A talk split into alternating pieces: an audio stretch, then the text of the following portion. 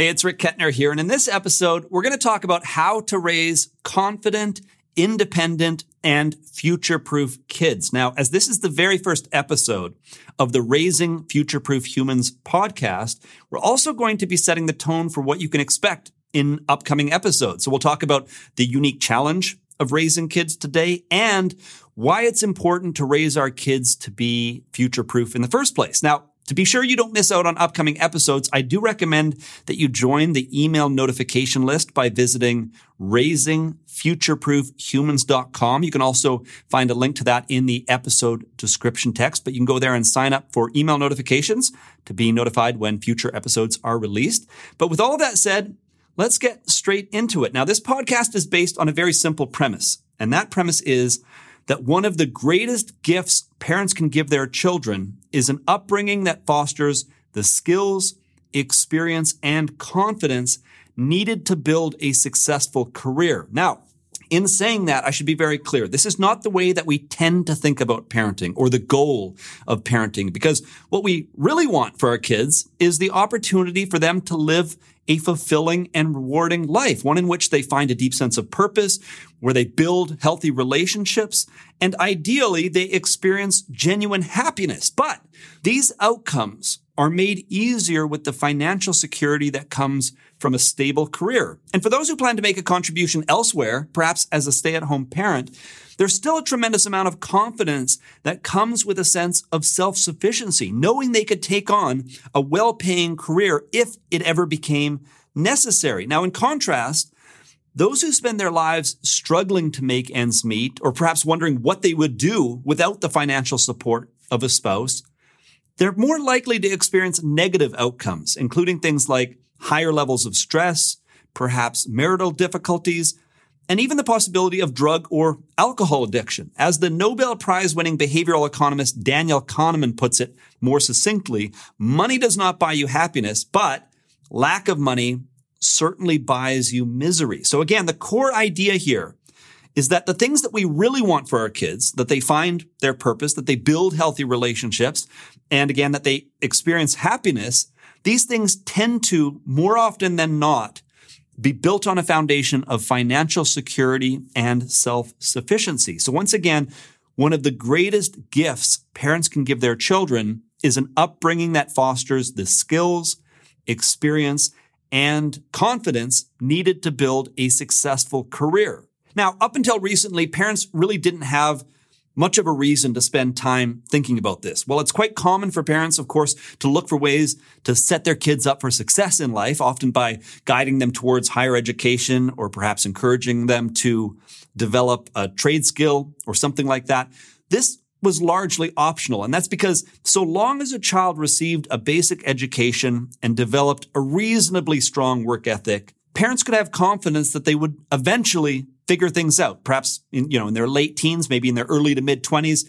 Eventually they would find their area of interest and achieve some sense or some level of financial stability. But today, there are two trends that are making the world far less predictable for our kids and for the next generation of workers. Now, the first trend is something you've probably heard of or that you're probably aware of chances are you've actually perhaps experienced this or you know someone who has directly experienced this because it has been a trend for several decades now. And I think this trend is best described as career volatility. Today, the average American worker now changes jobs 12 times over the course of their working lives. Nearly half of people recently surveyed about their career path said they've made at least one dramatic change. For example, from something like marketing to engineering or from teaching to let's say finance. Now, perhaps most surprising of all, the average age at which people make this kind of major career change is actually a little bit later in life. It's actually 39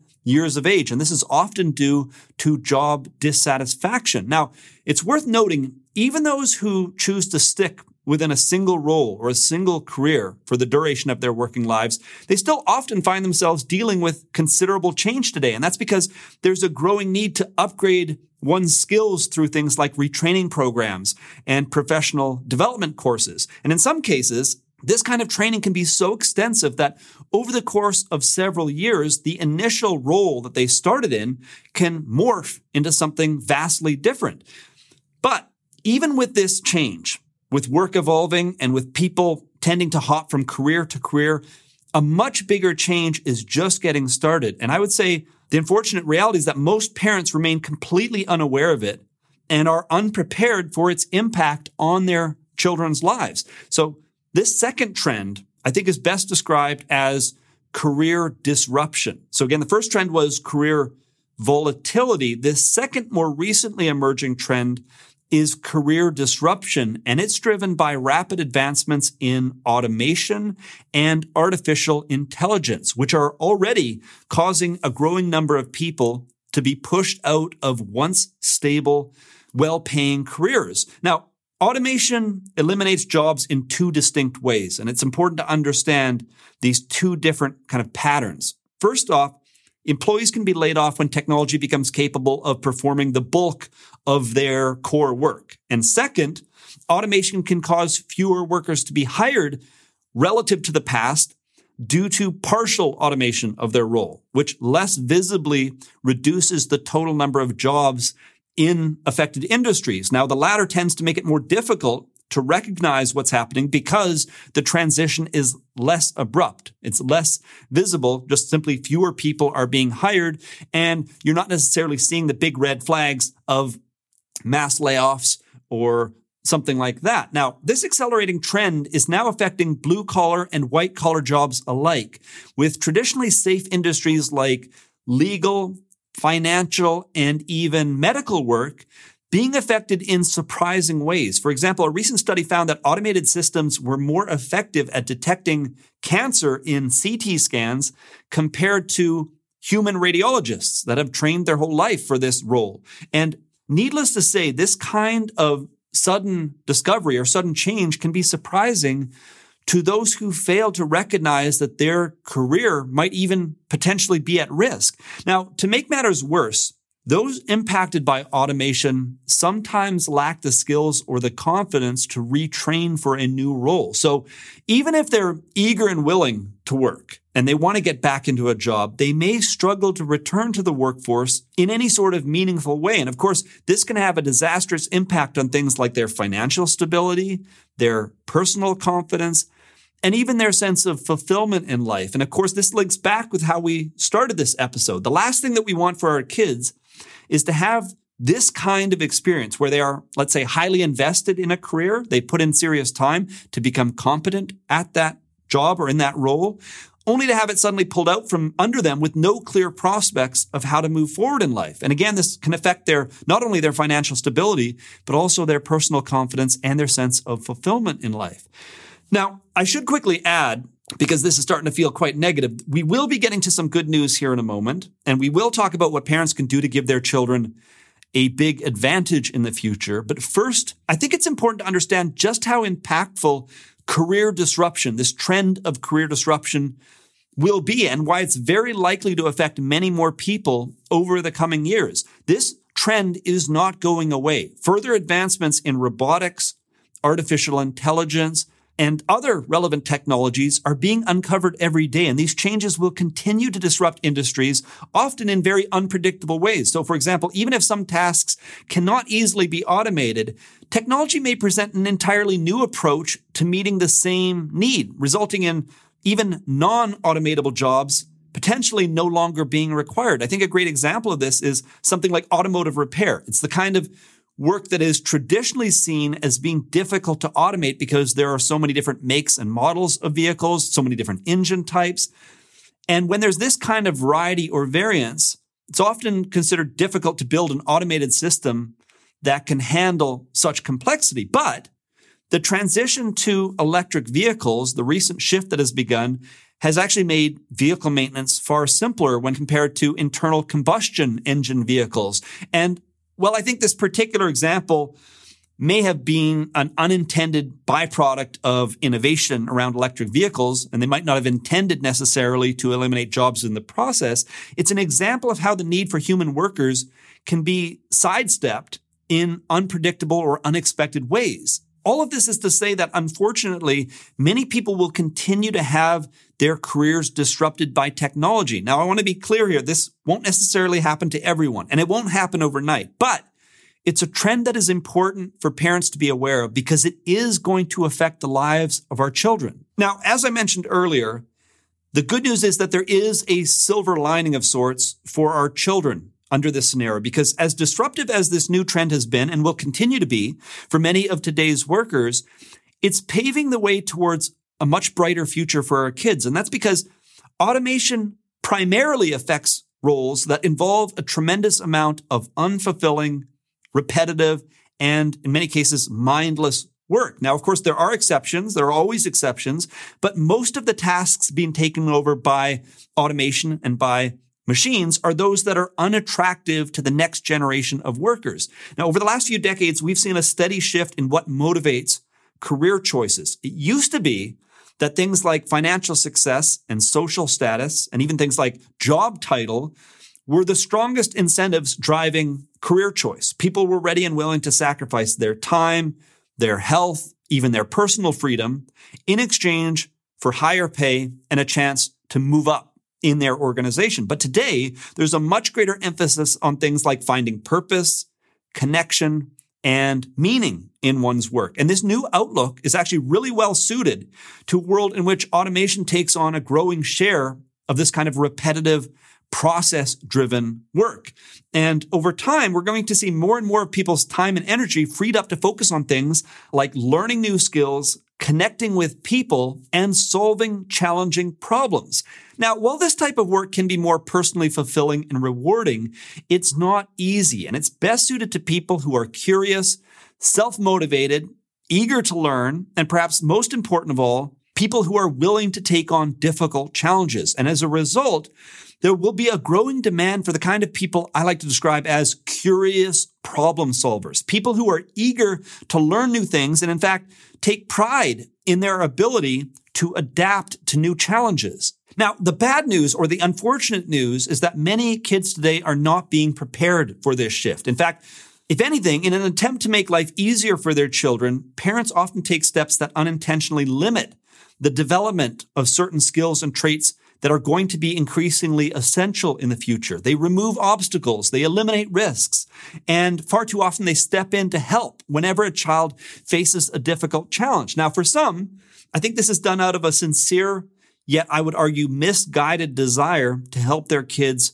learn faster, make fewer mistakes, or perhaps just reach various milestones ahead of schedule. And for others, I think this is driven by perhaps an eagerness to look or feel more effective as parents by taking a more active role in the development of their children. But regardless of the motivation, this approach of overparenting mistakes the appearance of development or the appearance of growth for the real thing. It's a very easy trap to fall into, and it's one that can start out innocently enough. You know, perhaps a toddler is struggling to fit a rectangularly shaped block through a square hole, and they're trying to solve this puzzle. You're watching this and you decide, of course, it would be helpful to show them how the square end of the rectangular block fits through the hole. And by showing them, they can learn this important lesson. And if anything, rather than falling behind when it comes to a basic understanding of shapes, they might actually get a bit of a head start.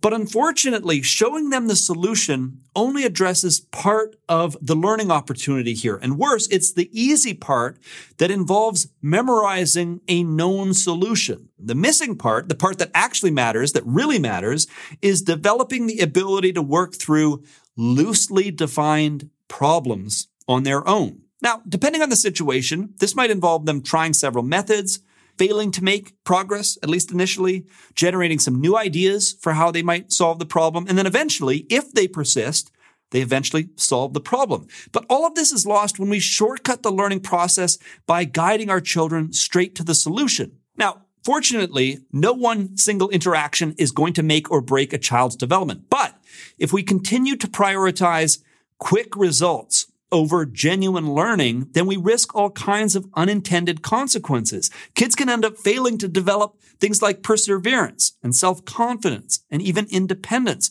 And perhaps worst of all, they can have their natural sense of curiosity diminished over time. After all, why would they try to discover solutions to difficult challenges when a parent always seems ready to do things better, faster, and easier? The solution is that we must raise our kids to become curious problem solvers. And that in many ways is the core focus of this podcast. And of course, the reason why this is so important ties back into some of the things that we've already covered here. In the past, those hired to engage in repetitive or routine tasks were simply paid less than those taking on complex or more difficult challenges. But in the future, anyone hoping to get paid a reasonable wage for doing relatively mindless or process driven work is more likely to find themselves unemployable. And simply put, if it's possible to convert someone's job or someone's task into a repeatable process, then it's only a matter of time before that process becomes fully automated. And technology is making this possible in more and more industries at lower and lower costs every year. For this reason, we must raise our children to be more human and less like a computer. What separates human beings from computers is our ability to solve complex, loosely defined problems. For example, when we face a difficult challenge for the very first time, we can draw on our diverse life experience and we can identify relevant patterns or life lessons that we've experienced. And then we can attempt possible solutions until we find one that works. Now, computers cannot yet do this. And while some technologists out there do predict a future in which artificial intelligence eventually unlocks this ability or perhaps something similar, what is clear today is that this kind of creative problem solving is our greatest opportunity for contribution and fulfillment in life. And even in a world in which computers may eventually develop, again, a similar capability, this ability, I believe, will remain essential for taking on interesting pursuits and finding personal fulfillment in life. So with all of this in mind, our role as parents is to provide our children with opportunities to gain diverse life experience and to enhance their uniquely human traits. So rather than focusing on things like memorizing facts or following procedures or simply passing tests, we must help them discover the joy that comes from learning new things and solving unexpected problems and overcoming difficult challenges. That way, they will be equipped to become curious problem solvers with the confidence and independence needed to adapt to the many exciting opportunities of the future. Now, the good news is that all children are born curious. We don't have to instill our kids with a basic desire to want to learn or to want to explore. In fact, a child's eagerness to make sense of their surroundings begins almost immediately after birth. And many kids, many infants and toddlers are so curious, they often get themselves into trouble or into very real danger. That's because their desire to learn and explore is not yet restrained by a healthy concern of physical consequences. They simply try things until they experience pain or until they experience discomfort. And even then, in some kids' situations, a little bit of pain, a little bit of discomfort is still not enough to derail their curiosity. Now, as parents, we play a critical role in keeping our children safe from unrecoverable risks, such as permanent physical or permanent emotional damage. But in doing so, we must avoid the temptation to extend our protection to recoverable risks like frustration or setbacks or failure. Otherwise, in an effort to make our children's lives easier, we can limit their opportunities for growth and development. Now, the key to raising our kids to become curious problem solvers is to help them navigate life's challenges in a way that preserves their sense of curiosity, develops their level of perseverance, and builds their personal confidence. And again, these are the topics or the themes that we will be focusing on in upcoming episodes of the Raising Future Proof Humans podcast. Now, at this point, you may be wondering a little bit about who I am and why I created this podcast in the first place, beyond some of the reasons I've already provided in terms of why it is that we want our kids to be future proof. So I wanted to take a few moments just to give you a little bit of background and context. Now, my name again is Rick Kettner. At the age of 16, I dropped out of high school to pursue business during what was then called the dot com boom. This was during the late 90s. Now, at the time, the internet was just starting to grow in popularity, and I had been spending the bulk of my free time building simple websites and studying what was, at least at the time, cutting edge technology. It was a period of rapid innovation. I was learning everything I could about the latest advancements in technology and in things like the internet.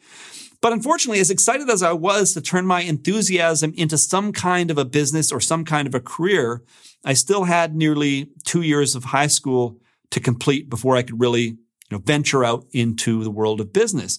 So one day I brought this up with my father. I explained to him how frustrated I was to be stuck in school while so many interesting things were taking place. And I talked about how I was frustrated and felt like I was missing out on this once in a lifetime opportunity to participate in an exciting wave of innovation that was occurring at that very moment. And at that age, I didn't really understand that these things kind of come every once in a while. I just thought this is the moment and it's passing me by and I'm missing out on it. Now, unexpectedly, my father responded by asking if I'd ever considered leaving school in favor of jumping directly into business or directly into some kind of career.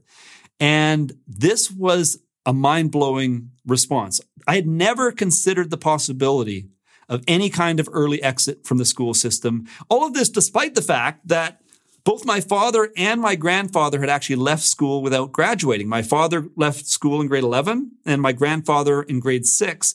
And even knowing this and having full awareness that they had both left school, for whatever reason, I had never considered that a possibility for me. It never occurred to me that that was still possible today. Today meaning back when I was in high school. And my mother had not considered this either. It actually took several months of convincing to make it happen and to get her on board. And I'm very glad that we were able to because if for no other reason, uh, I had at that point told all of my friends in school that I was leaving school. For several months, I was telling them this. And of course, they were starting to wonder why I was still around. So it was nice that it worked out. I did eventually leave school. Now, I do want to quickly say I'm not at all recommending that parents encourage their children to leave school. That's not what this podcast is about. That's not the message here. But I only share this story because it has caused me to reflect, just knowing this and reflecting back on what happened. It's caused me to reflect on why this choice was even possible. And in the context of raising my own kids, I wondered what it was that caused my father to conclude that I could be successful without finishing school. And I wanted to understand, even going a step further, how three consecutive generations of high school dropouts, my grandfather, my father, and then I, how we had all gone on to achieve successful and rewarding lives. The obvious question being, did we just get lucky? Or was there something about our upbringing that allowed us to be successful despite the disadvantage of leaving school early and foregoing any sort of a formal degree? Now, my grandfather left school in grade six out of sheer necessity. His father had passed away when he was only 12 years old. And as the youngest of eight, he was the only one left at home to take care of his aging mother and a sister that was debilitated by polio. Years later, he would go on to become the senior superintendent of a sawmill for 33 consecutive years. And despite little formal education, he was an incredibly wise and well respected and successful man in his community. And ironically, he even ended up chairing a private school board despite the fact that he had never made it to the seventh grade. Now, my father left school a little bit later in grade 11 to pursue business. Having the benefit of greater stability growing up, he embraced more of an entrepreneurial approach to life, taking on bolder risks. His path included taking on a big home development project in his early 20s. He became a remarkably successful tool salesman. And then years later, he built and then eventually sold the most successful employee benefits firm in the region. And while his path, I would say, was far from smooth and predictable, he's done exceptionally well for himself and to this day lives an, an incredible and uh, rewarding life. And like my father, I left school early in grade 11, also to pursue life as an entrepreneur. Just as my father benefited from a stable upbringing, I too was fortunate to have strong support that made it easier to take bolder risks at uh, a young age. Of course, there have been many challenges over the years, but I've been fortunate to build and sell two successful businesses in online music education. And as a result of that success, work has become optional in my life. I still engage in many interesting projects, including this podcast, but earning an income is no longer the necessity that once was. Now, once again, upon reflecting on this unusual family history, I became curious. Is there a recipe for raising my kids to thrive in an increasingly unpredictable world? And if so, is it possible to distill that recipe down into a set of clear and actionable principles that any parent can use to create a brighter future for their children as well. Now, I should say I'm under no illusion that I had the perfect upbringing. On the one hand, I've always felt that both my parents and my grandparents must have done many things right to set us up for success. Yet I've also felt that it would be important to talk to other experienced parents and to study the latest expert advice to learn more and to get a broader sense of the best ways to approach raising kids. That way I could gain a deeper understanding of how to prepare children for the unique challenges of the future. So with all of that said, this podcast will focus on practical, time tested wisdom, both from my parents and grandparents, combined with cutting edge insights from world class experts on relevant topics, including skill development, human psychology, and effective mentorship. Now, the ideas and insights we will be covering are geared towards parents whose children are old enough to participate in self-selected hobbies. This typically begins around the age of three or four and continues through adulthood. So as long as your kids are capable of selecting and participating in various pursuits such as sports, dance, computer programming, martial arts, or playing a musical instrument, the principles we will be covering in this podcast will be relevant and actionable for you. So in the very next episode, we'll be talking about one of the most important things that you can do as a parent to create a rock solid foundation for raising future proof kids. And with that said, once again, I recommend that you sign up for email notifications so that you don't miss out on the next episode or any future episodes. And you can do that by visiting raisingfutureproofhumans.com or by clicking the link in the episode description text. And I also recommend that you consider one or two other parents that you know who might also be interested in following along with the podcast. And it's ideal to identify other parents who are influential in the lives of your children so that not only can they take the ideas and insights from the podcast and apply them with their own kids, but they can also potentially apply them in any support and influence they offer with your kids as well. So with all that said, that's it for this episode. Stay tuned for the next one.